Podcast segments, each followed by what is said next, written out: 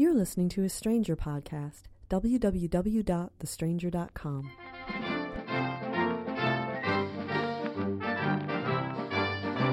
Hey, this is Dan Savage, and you've managed to successfully download the Savage Love Podcast, which comes to you every week from the offices of these tech savvy at risk youth who compel me to do this program against my will, week after week after week. The phone number here at the Savage Love Podcast, if you'd like to call and record a question for a future podcast, 206 201 2720.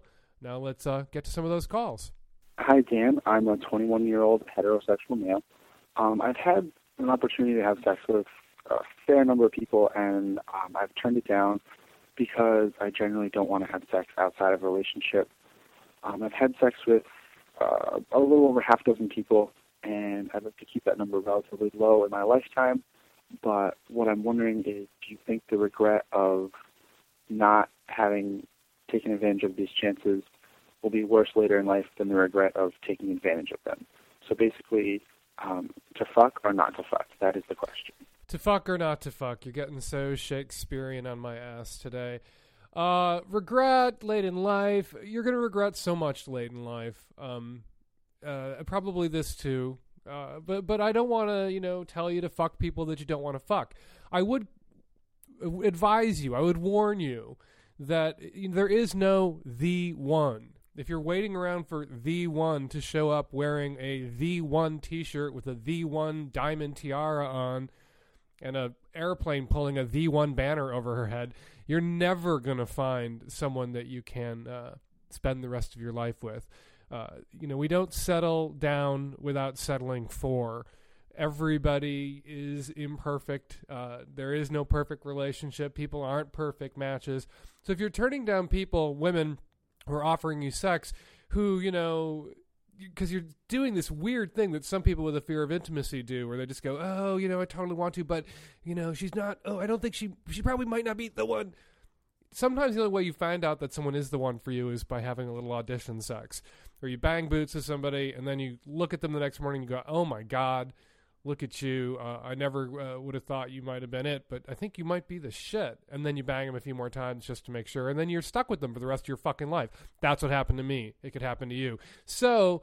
I think you should, you know, turn down the ones where if it's just your dick thinking, like, I don't like this person, I'm not that attracted to that person, I would never want to see this person again, I don't think you should fuck that person. I don't think you should fuck people under those circumstances ever.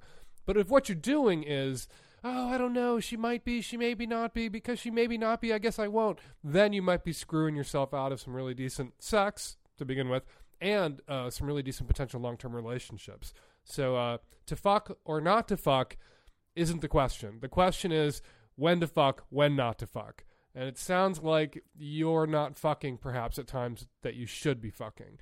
So I would advise you to get out there, uh, assess each offer on its own merits and then fuck every once in a while.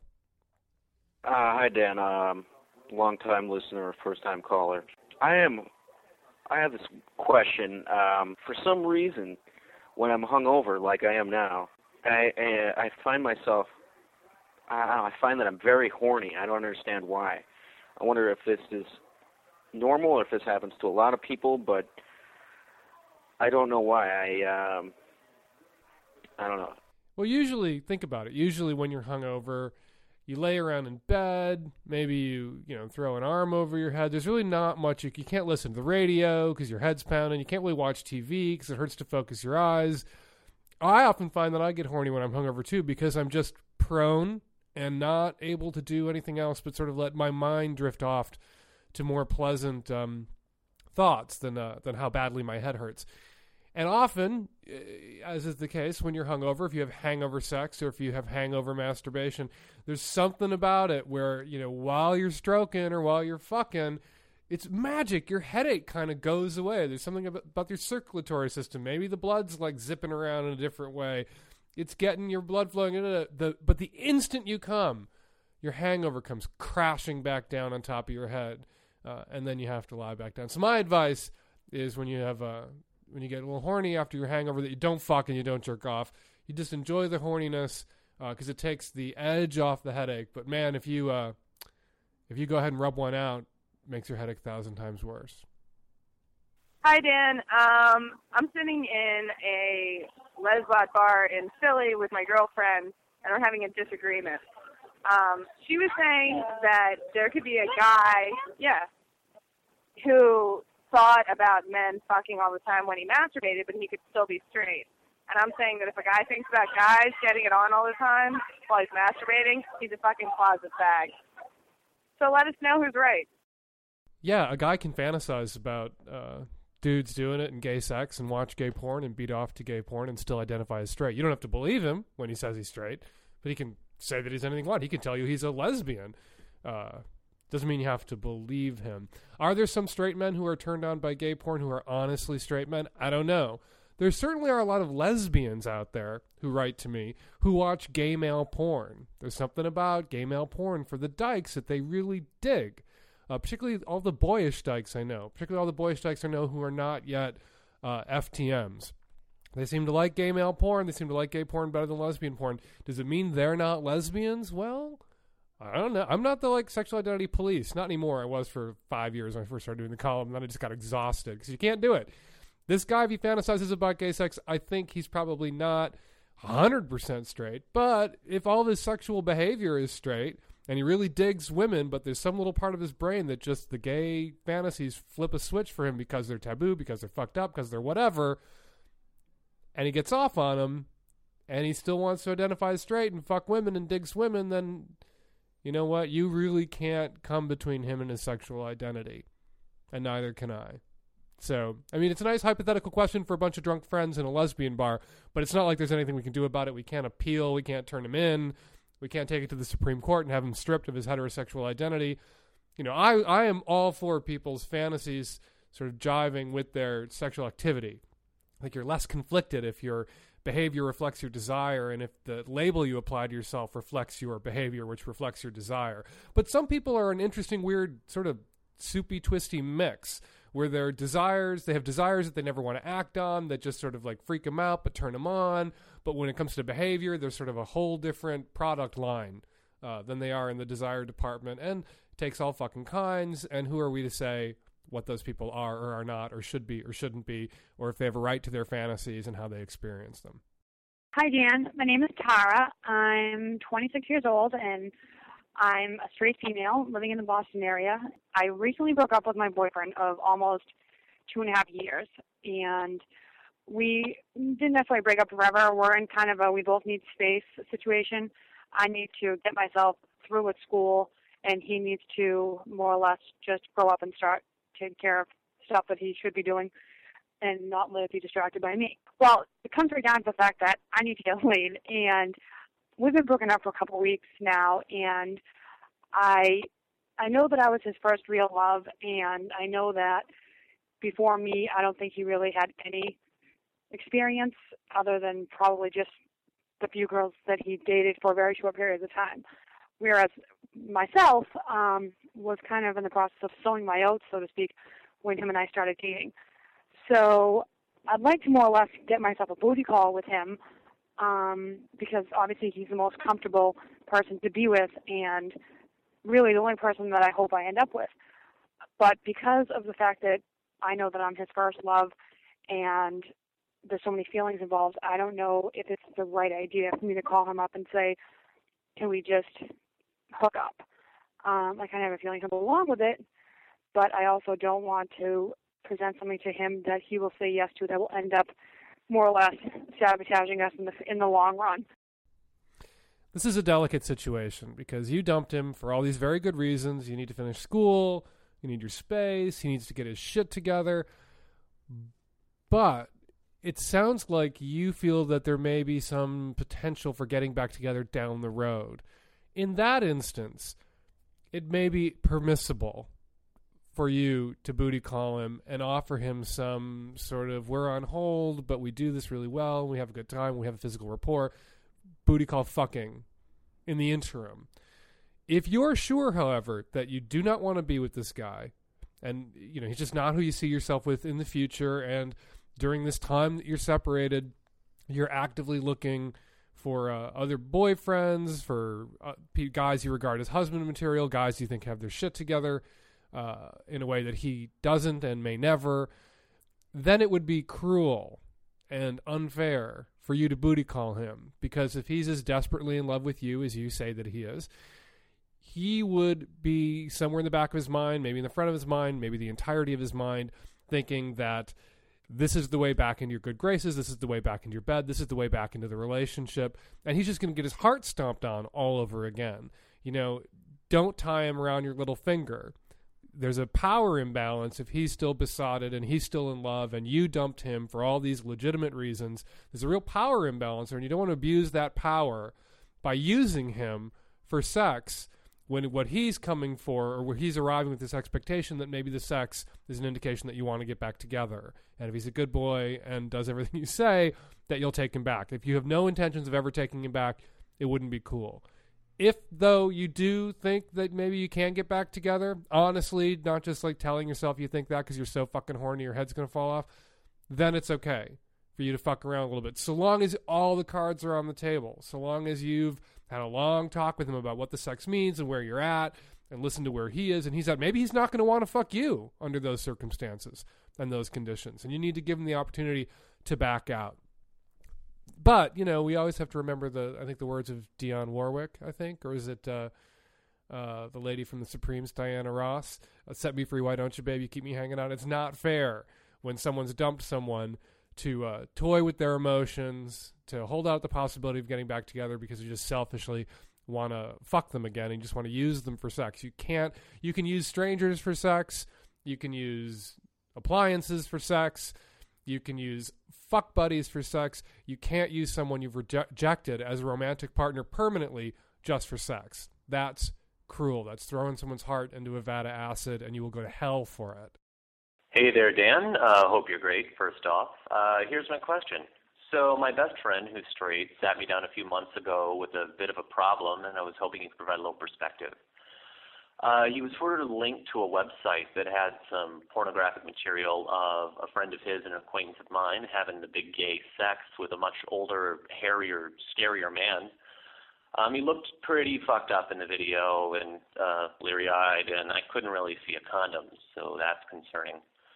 Uh, we're the at-risk youth. I mean, we're young. We don't care. Um, that's the token homo of the group. I can vouch for that. Um, so I don't think anyone would even care if he wanted to make his living as a porn star, but obviously he does. He's never come out or hinted that he's gay. He seems like a bit of a mess. I know he's a heavy drinker, and I suspect he hides some pretty serious drug use.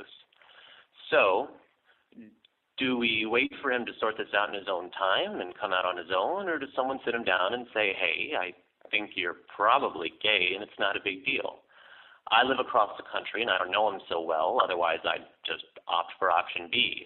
So, what do I counsel the straight friends on the other coast to do? Uh, thanks very much.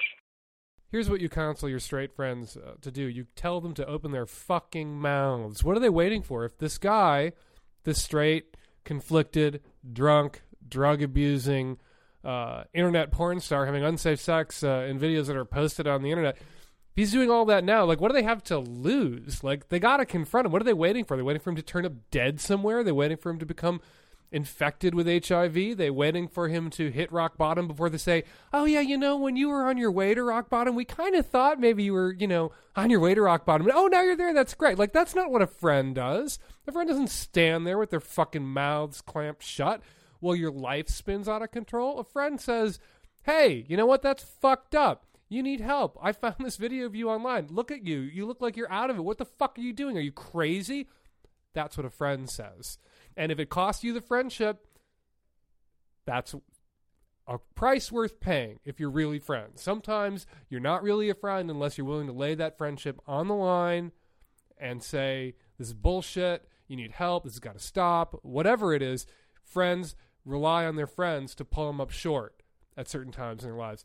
You know, he may freak out and not want to see any of you again because he wants to like be in denial and he's pissed that you guys saw what was really going on and he feels like if he gets away from the people who see through his bullshit, then he's, you know, then his bullshit is imperceptible again when it's not. If that's what he does, fine. Let him run off. Let him run away. It's still going to be eating away at the back of his mind that he didn't fool you guys. He's not going to fool his next group of friends. And then eventually he's going to have to like come to grips with this shit. And when he gets there, he'll come back to you. He'll thank you if he lives long enough to get to that point. But you know he may turn it all around immediately, confronted just once by you guys, by his friends, by one big intervention. So fucking do it. Stop being pussy. Stop calling my show. Stop wondering what you should do. You know what you should do. You, even from where you're at, other side of the country, you don't know the guy as well as his other pseudo friends do. Get his email address, send him the link, and send him a long letter telling him he's fucked up. It might actually be easier for him to have a conversation with you about it because you're out and you're gay, but also because you're not in his face all the time because you're not one of his friends that lives in the city where he's at. So maybe he could have a conversation with you and keep his problem still feeling a little bit at a distance and talk to you about it, and you can help pull him up the fuck short. But in addition to you getting in touch with him about it, you got to tell, you got to yell at his friends and tell them that they have to fucking slap some shit into him, and that if you're ever in that sort of situation and they don't slap some shit into you, that they're not your friends. So fucking get on the stick. Hi, Dan. Um, I'm a 27 year old straight girl in a long standing relationship, 10 years to be exact. And I recently moved to Seattle to pursue a professional degree. Um, initially, I moved alone and I was very lonely, and a married man in my class befriended me. And although I was a bit skeptical at first, I let down my guard because I didn't, he didn't seem like the type to be a womanizer. Um, which I don't know exactly what that means anyway. But in so doing, we began what has now been almost two years of flirting, talking about sex, and we don't talk about us having sex, and we haven't had sex, but there's a lot of sexual tension, and it's been a real roller coaster of, of friendship. Um, I've talked with my boyfriend about this relationship, relationship, and although he's not happy about it, and he doesn't want me to be friends with this guy, he's he's allowing me to deal with it my way so I talked to this guy and to this man, and I found, um, and I told him that I found him attractive, but that our present circumstances, you know, precluded anything that could happen between us, and that I wanted to preserve a friendship. Um, since then, he's become really weird, for lack of a better word. He makes sure not to sit by me. He talks with my friends, who've also become his friends, but he won't talk to me. And I still catch him giving me what I call sex eyes and when we're alone, we fall into our old patterns of flirting. Basically, he talks and flirts with me when he feels like it, and then when it gets too uncomfortable for him, he avoids me. And this is obviously not a true friendship. I realize how immature this all sounds, and it's really giving me a headache, and it's interfering with my studies. So my question is, how can I get away from this guy without totally isolating myself from our mutual friends and still let him know I'm like I'm done playing games with him.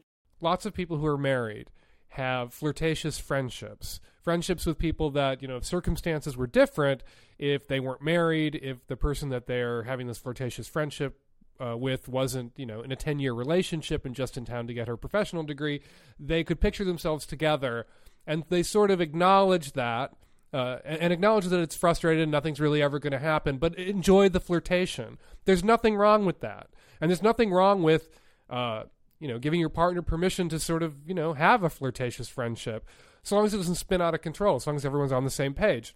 And your partner's going to have those flirtatious friendships, whether or not you want them to, because everywhere people go, there are men and women in the world, and if your partner's not, you know, hunchback troll with green teeth, somebody's going to find your partner attractive and every once in a while they're going to be they're going to you know someone's going to flirt with them and every once in a while they're going to be in a situation where they're going to have to see the person that they've flirted with a lot at work or in school and i think it's better in those situations to have all the cards on the table which includes you know a healthy dialogue with your flirty friend where you're like you know geez if i wasn't married i'd be totally into you you know i have a guy uh, that i know named david who i joke with being my my spare boyfriend if anything ever happens to my boyfriend he's drafted he's my spare boyfriend uh, and it's sort of a jokey, flirtatious thing. And it is what it is, but we're both realistic about the fact that nothing's going to happen. He's got a boyfriend, I've got a boyfriend, nothing's ever going to happen, right? What you need to do is get him onto that page. You need to pull him up short. You know, you told him, you confronted him, you tried to have the like, let's be grown ups, uh, let's acknowledge what's really going on here talk, and he's being a sulky fucking brat where he's giving you the cold shoulder, except when he's giving you the fuck me eyes. And you just need to be a dick about it a little bit to cauterize the wound. You know, he's feeling a little rejected. He's feeling a little hurt because that's what you did. You rejected him. Somewhere in the back of his head was not, oh, we're going to have a flirtatious friendship. And, and if I wasn't with my wife, somewhere in the back of his head was, I'm going to get her. I'm going to do her. And you like called that off. And you kind of acknowledged that dynamic when you called it off, right? So he's feeling a little rejected because you rejected him. And you need to cauterize that by saying, you know what? Stop being such a fucking dick.